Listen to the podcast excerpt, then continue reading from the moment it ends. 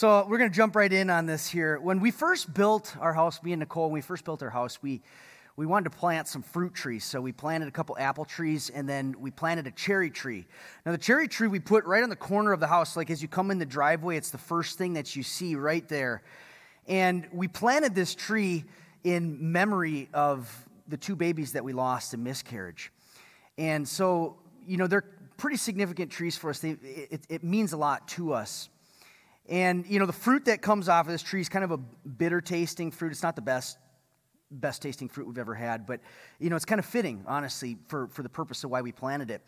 And so, you know, maybe get probably a bowl full of fruit off of it every year, nothing crazy. But, you know, it's, it's, it's okay. You know, you can, you can try a little bit and it's, you know, it puts out a little bit of fruit. So this past spring, I decided that I was, it was time to prune this tree because it was really getting bushy. It was, it was getting overgrown. And so I'm out there clipping away on this thing, and the first thing that I was looking for was branches that were crisscrossing.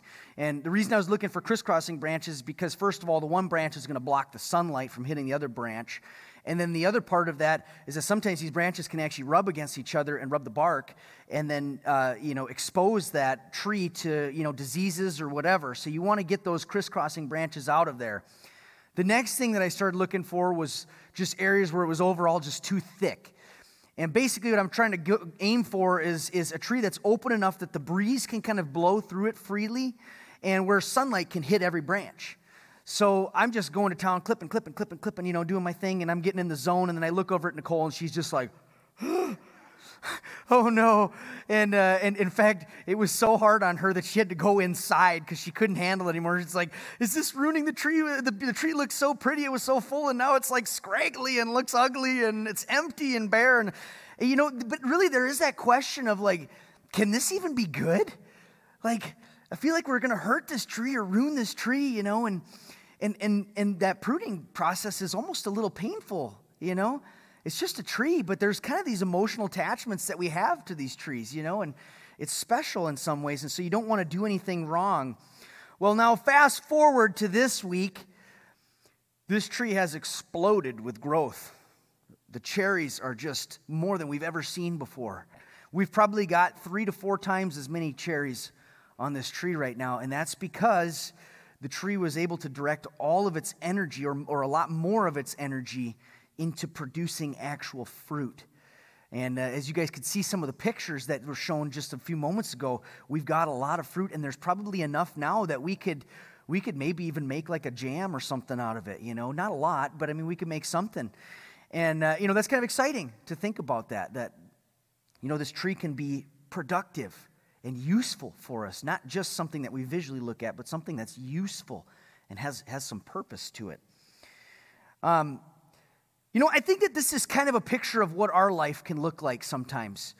You know, we're, we're this, you know, we've got a lot of these branches that are unnecessary and they're hindering the production of what God wants to do in our life, that fruit that He wants to produce in us.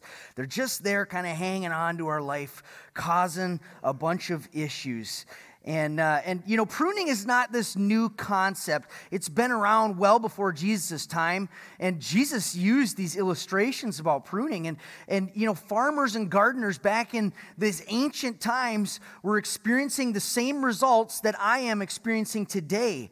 And so, just like pruning a tree is good, it is also good that God prunes us. By show of hands, how many of you guys have ever pruned a tree before?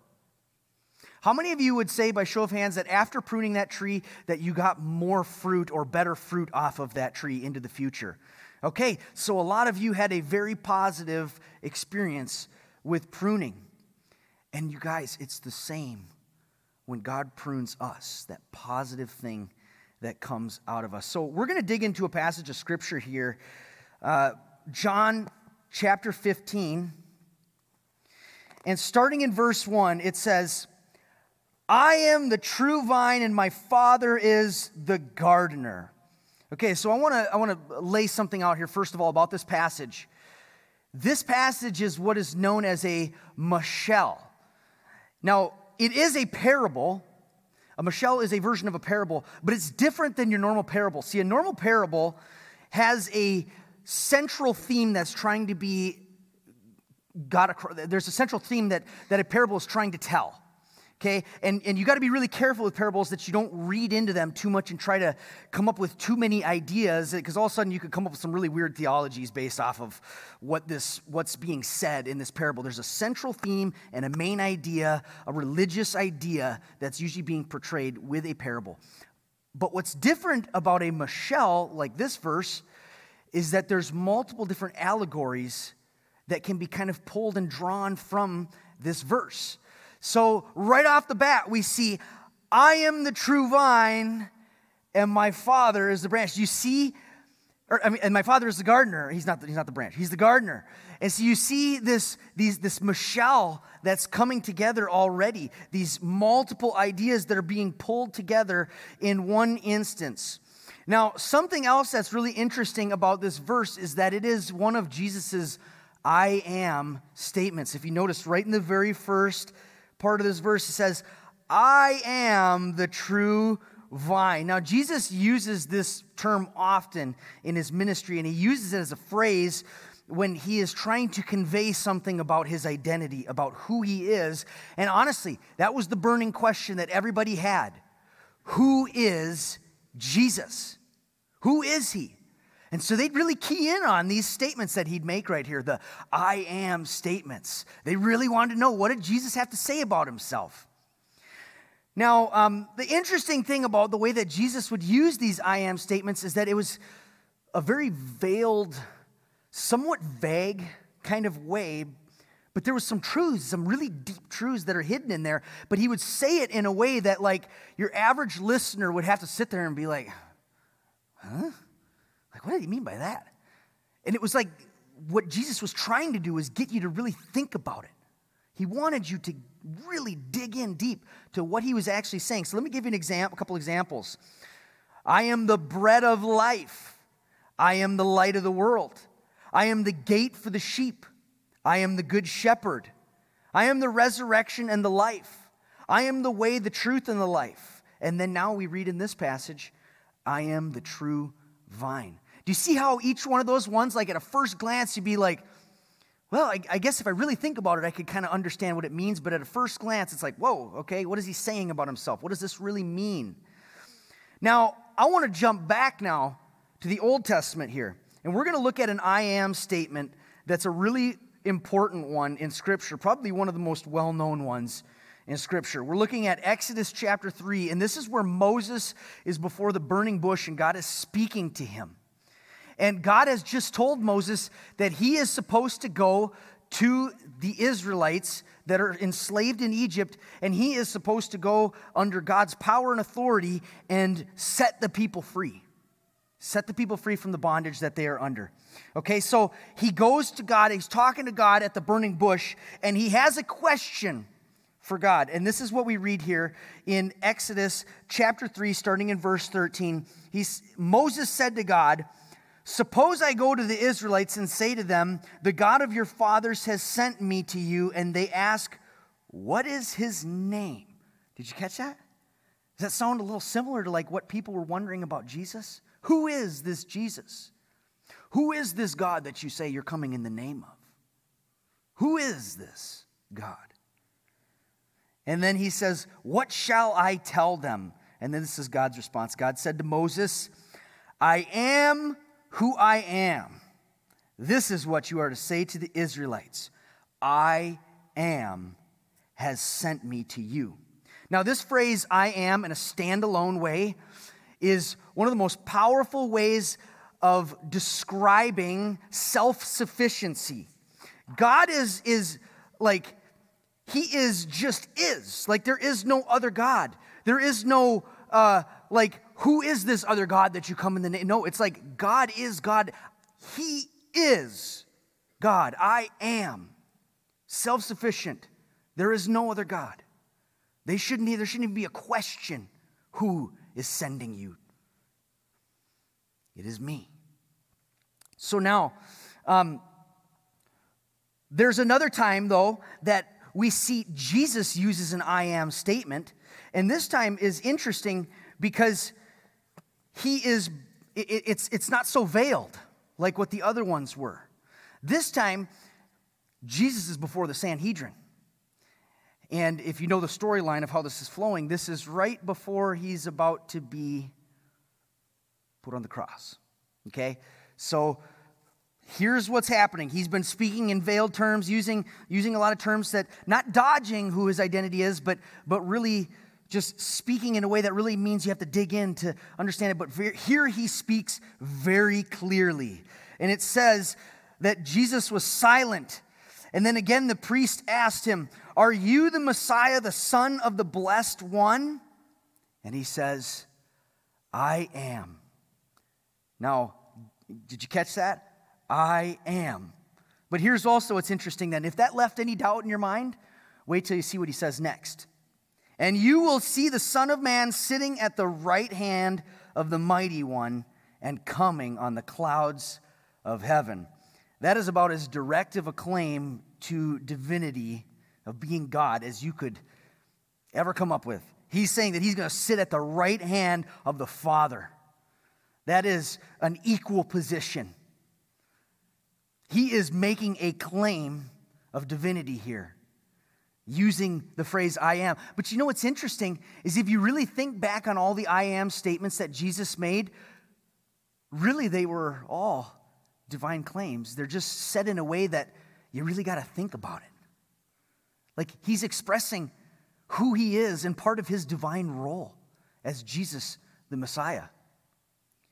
And so this is this incredible moment here and, um, and kind of a, a life changing moment. And, but it, you know, what ended up happening is the, the religious leaders got so mad that they, they tore their shirts and then they ended up getting so angry that they led Jesus off to be crucified.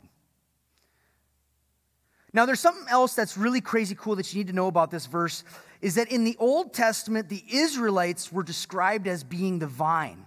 Now, most of the time when the Old Testament would describe the Israelites being the vine, it was usually a withered vine that had no life in it. It was dead. And that represented that they were living in sin.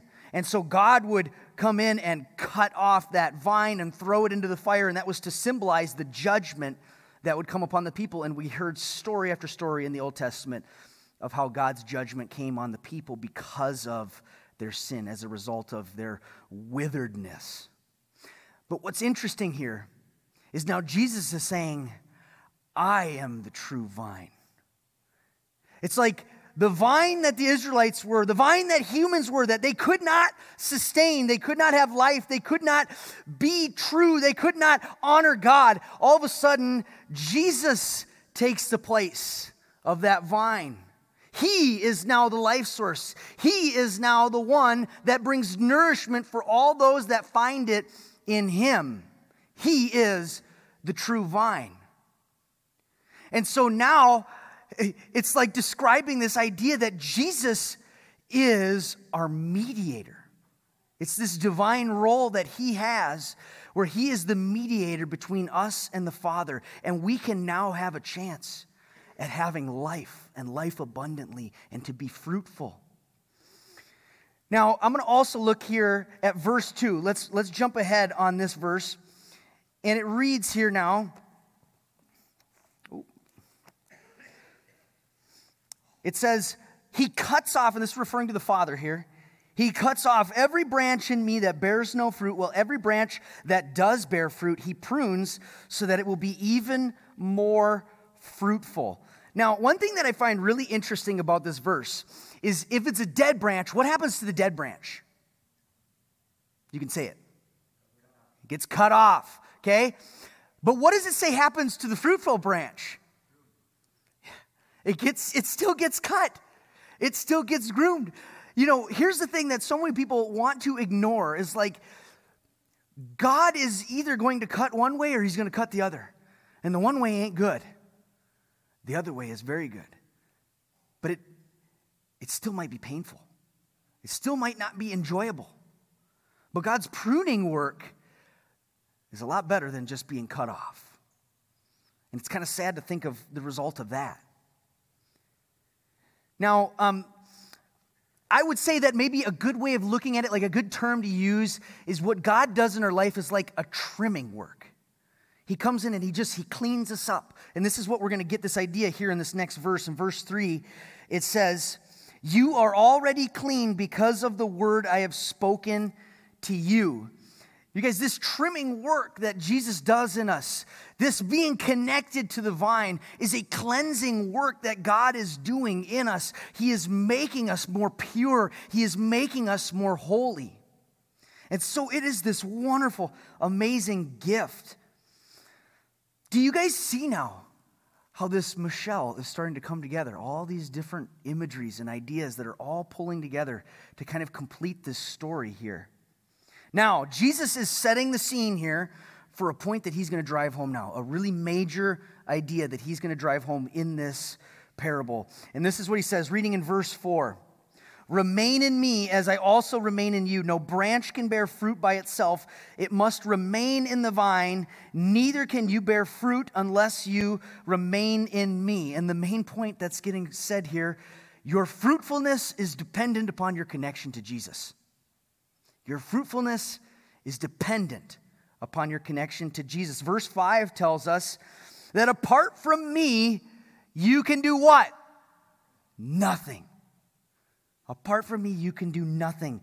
Your connection to Jesus is absolutely essential. Verse 6 tells us that if you do not remain in me, you are like a branch that is thrown away and withers. Such branches are picked up and thrown into the fire. Branches that are unfruitful. It's described that judgment is coming. And to be honest, we have a lot of hope for the good things that can come. But for those that are not connected to the life source of Jesus, it's kind of scary. It's not good. It's not a very positive ending outcome. So the question is are you going to be trimmed or are you going to be cut? If you're not finding your hope and faith in Jesus, the outcome doesn't look very good. But those who remain in the vine will bear much fruit. And today I've titled this message, Don't Fear the Pruning. And that's because if you are in Jesus, you do not need to fear God's trimming work in your life. And why? Because verse 2 tells us that He's doing it to make you more fruitful. So God's trimming work in your life is really there to produce a better version of you, a better outcome, a more holy version of you, a more lovable version of you, a more transformed version of you. That's what He's doing. You've been saved, but He is sanctifying you and transforming you more into the image of Jesus. Now, all of us, we come to Jesus with some baggage. And just because you give your life to Jesus doesn't mean that all of a sudden all the old stuff is just suddenly gone. Ooh, there we go. now, some of us, we look at our life and it's like we come to Christ, it's like, oh, yeah, look at. Now, you got to bear with me here. I did not cut my apple tree. I didn't want to do that for this. So this is an aspen tree. So pretend that this has fruit on it, okay? You got to you just got to roll with me on this here. So a lot of people they look at their life and like, "Wow, look at all this growth, God. You have changed me. I am a new creation. Thank you, God, for what you have done." Ah! Oh. Got a little carried away there. Sorry. I don't ever get too carried away, sorry. So God is like coming over here and he's trimming out some parts of your life. And, you know, so many Christians, so many people, when God starts to do that work in their life, they resent him for it. They hate him for it. How dare you, God, tell me that I shouldn't do this? How dare your word say anything about that? You're wrong. I can do what I want. That's how so many people approach God. It's like, I'm the one that calls the shots here. I got news for you, you don't. God is the one that's got the shears. It ain't your mom, it ain't your dad, it ain't the pastor, it ain't me, it ain't you. It's God. God's the one that's doing the trimming work. And it's important for us to know what he says. It's important for us to know what matters to God because those shears are coming. And He's going to work it, and He's going to do it. You know, um, I've seen God work in a lot of different ways when it comes to this pruning work. Oftentimes, it, it's the result of, you know, like in this instance, a like a person, and I've experienced this, where you just hit that rock bottom place of like, wow, I'm just, I'm just miserable in my sin.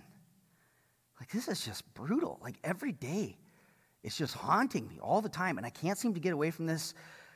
I'm so sick of what's going on. I just don't like myself. I don't. And you get to that place where you're just so broken over who you are and where you're at in the state of your life that you're like, please, God, just take this away. Just take it away. I don't want anything to do with it anymore. It's just miserable. That's the one way that God does it. And yeah, that's a, that is a great way to get there. But I, I, everybody that hits rock bottom will tell you, boy, that's a long journey to get there. It's a painful, painful journey. You know, the other way that I've seen God prune in people's life and in my life is that I think He's sitting there like, well, let's see how He responds to this. Who? And you're like, oh, Lord, stop it. Oh, how did you, why'd you touch that branch? No! I hate my sister. Why'd you take away my anger? I want to be angry with her. I know I'm not actually angry with you. There's literally like, doesn't that just sound like the dumbest thing ever? Like we hold on to these things as like as if this makes my life better because I'm holding on to my sin. And God's there like, you're miserable. You are miserable where you're at. And this is doing no good for you. And you could use a little pruning.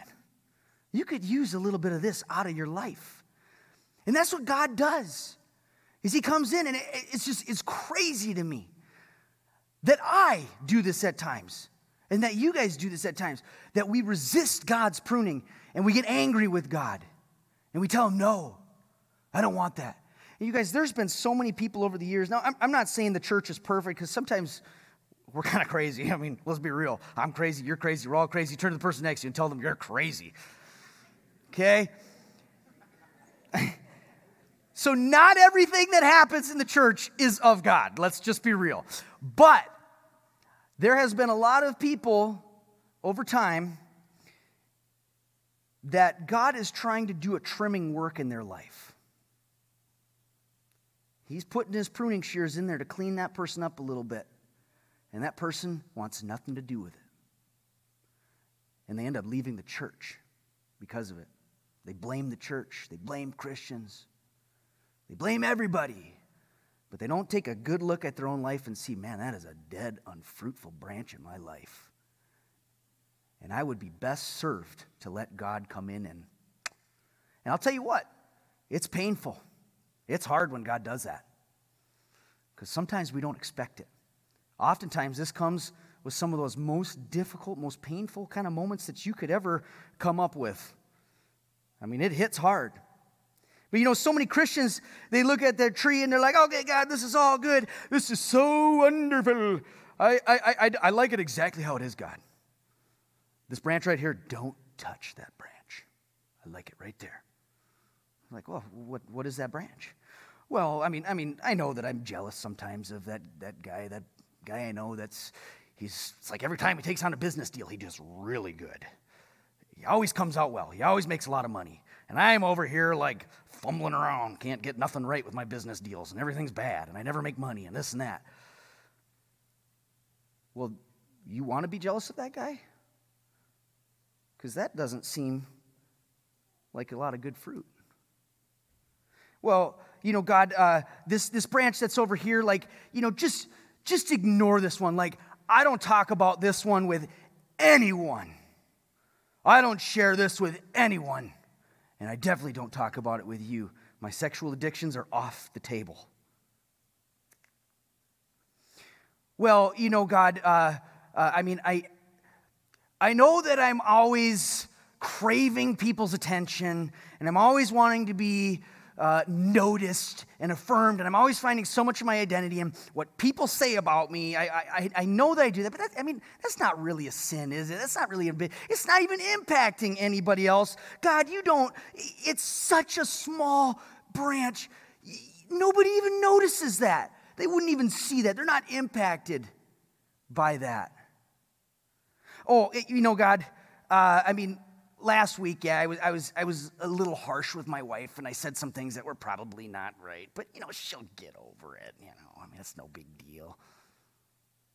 Does that work? no. Well, I'm trying to figure out where my branch is here. Mm-hmm. God comes in and he proves that. Oh, oh, it's a fire.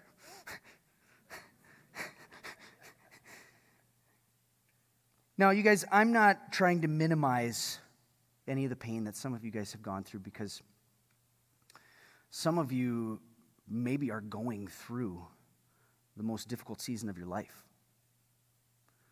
Some of you are experiencing your dead branches or another person's dead branches in a way that's extremely, extremely painful. You know, some people carry deep wounds in their heart to this day. Maybe it's from childhood. Maybe some of you have been hurt by your own child. Some of you have lost a loved one through all different kinds of reasons and means, and, and there's a lot of pain that's associated with that. Maybe some of you have been uh, alienated from your family because of circumstances. Uh, maybe there's somebody that swindled you. Or maybe you swindled somebody else and there's some bad blood. Maybe it could even be relationship issues, maybe with your spouse. You're just not even on the same page. Like, we're just so far off. We don't even connect with each other anymore. It's just, it's painful. And you look at it and you look at your life, and it's like we both got all these dead branches in our life, and man, they're just getting in the way and screwing up everything that we have in what should be this loving, amazing relationship. We started out so good, and now it's just turned into this disaster. And all this dead junk is ruining things in us, for us. Some people here have even been to the point where it's been so painful that the relationship ended.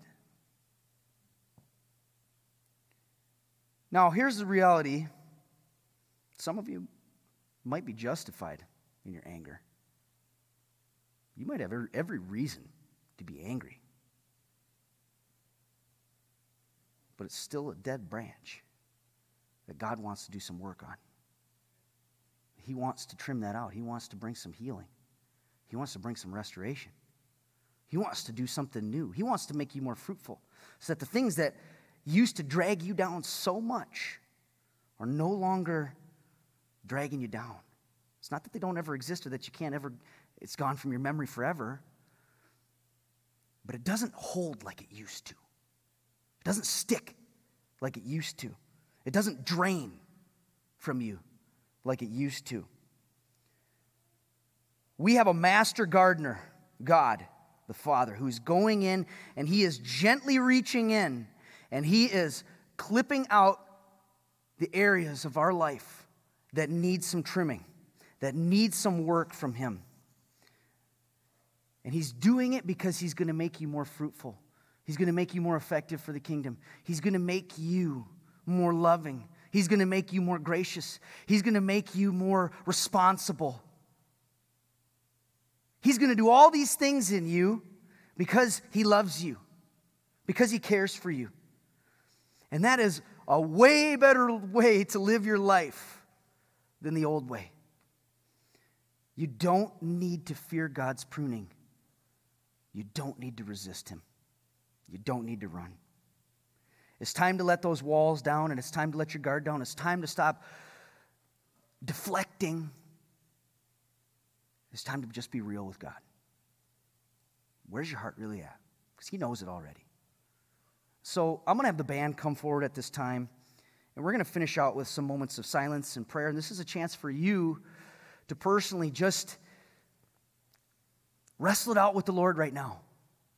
Share your heart, share your feelings, share your thoughts. Share those sins or those branches, those dead branches in you that need some work, they need some pruning. Let God work that in you. And so let's let's go into a moment of silence and prayer here right now.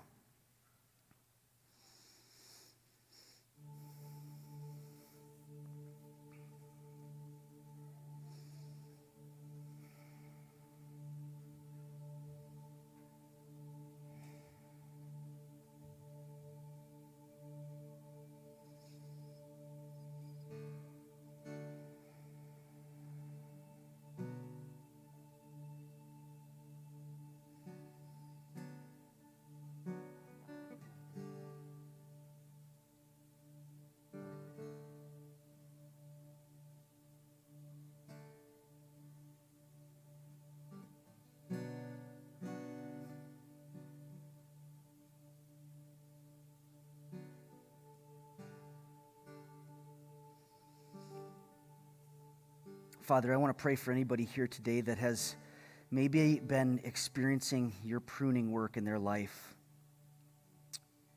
And God, maybe it's a, a very difficult season for them. Maybe they're going through things that, that they wish would never have happened. But God, I pray that in the midst of wherever they're at, that your grace and your love and your peace and your gentle pruning shears would come in and do a mighty work to produce a greater good. God, I pray for anybody in this room that has maybe never been connected to you, divine. They're not finding their life source in you. They're a dead, withered branch, and they have not experienced your healing power, your grace, your sufficiency.